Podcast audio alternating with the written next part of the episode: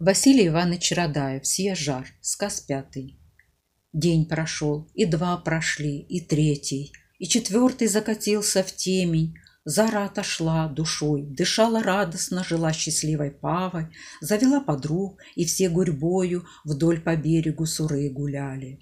Думали, мечтали, песни пели. А на пятый Зара загрустила. Под глазами затаились тени, и хозяйка Дуболга Вармава озабоченно ее спросила. «Зара, милая, ты затужила? Точит-то какое беспокойство?» «Нет, не о себе моя тревога, не о юности своей забочусь, Из-за матушки печально сердце, слезы катятся из-за родимой. Думаю, как хватятся меня там, думаю, узнают о побеге, Матушку мою отец погубит, проклянет ее или зарежет, Боже мой, услышь мои моленья от родимой, отведи несчастье.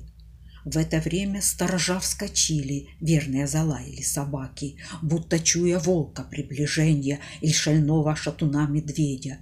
Наконец донесся тяжкий топот, храп коней в дороге утомленных.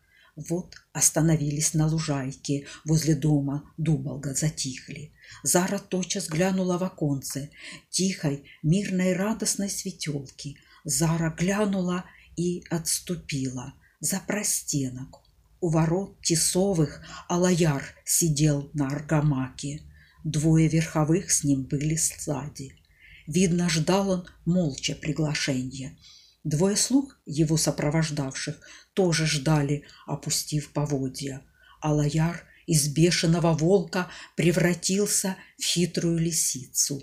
Окрика сердитого не слышно, и не дергаются бородавки, все лицо освещено улыбкой.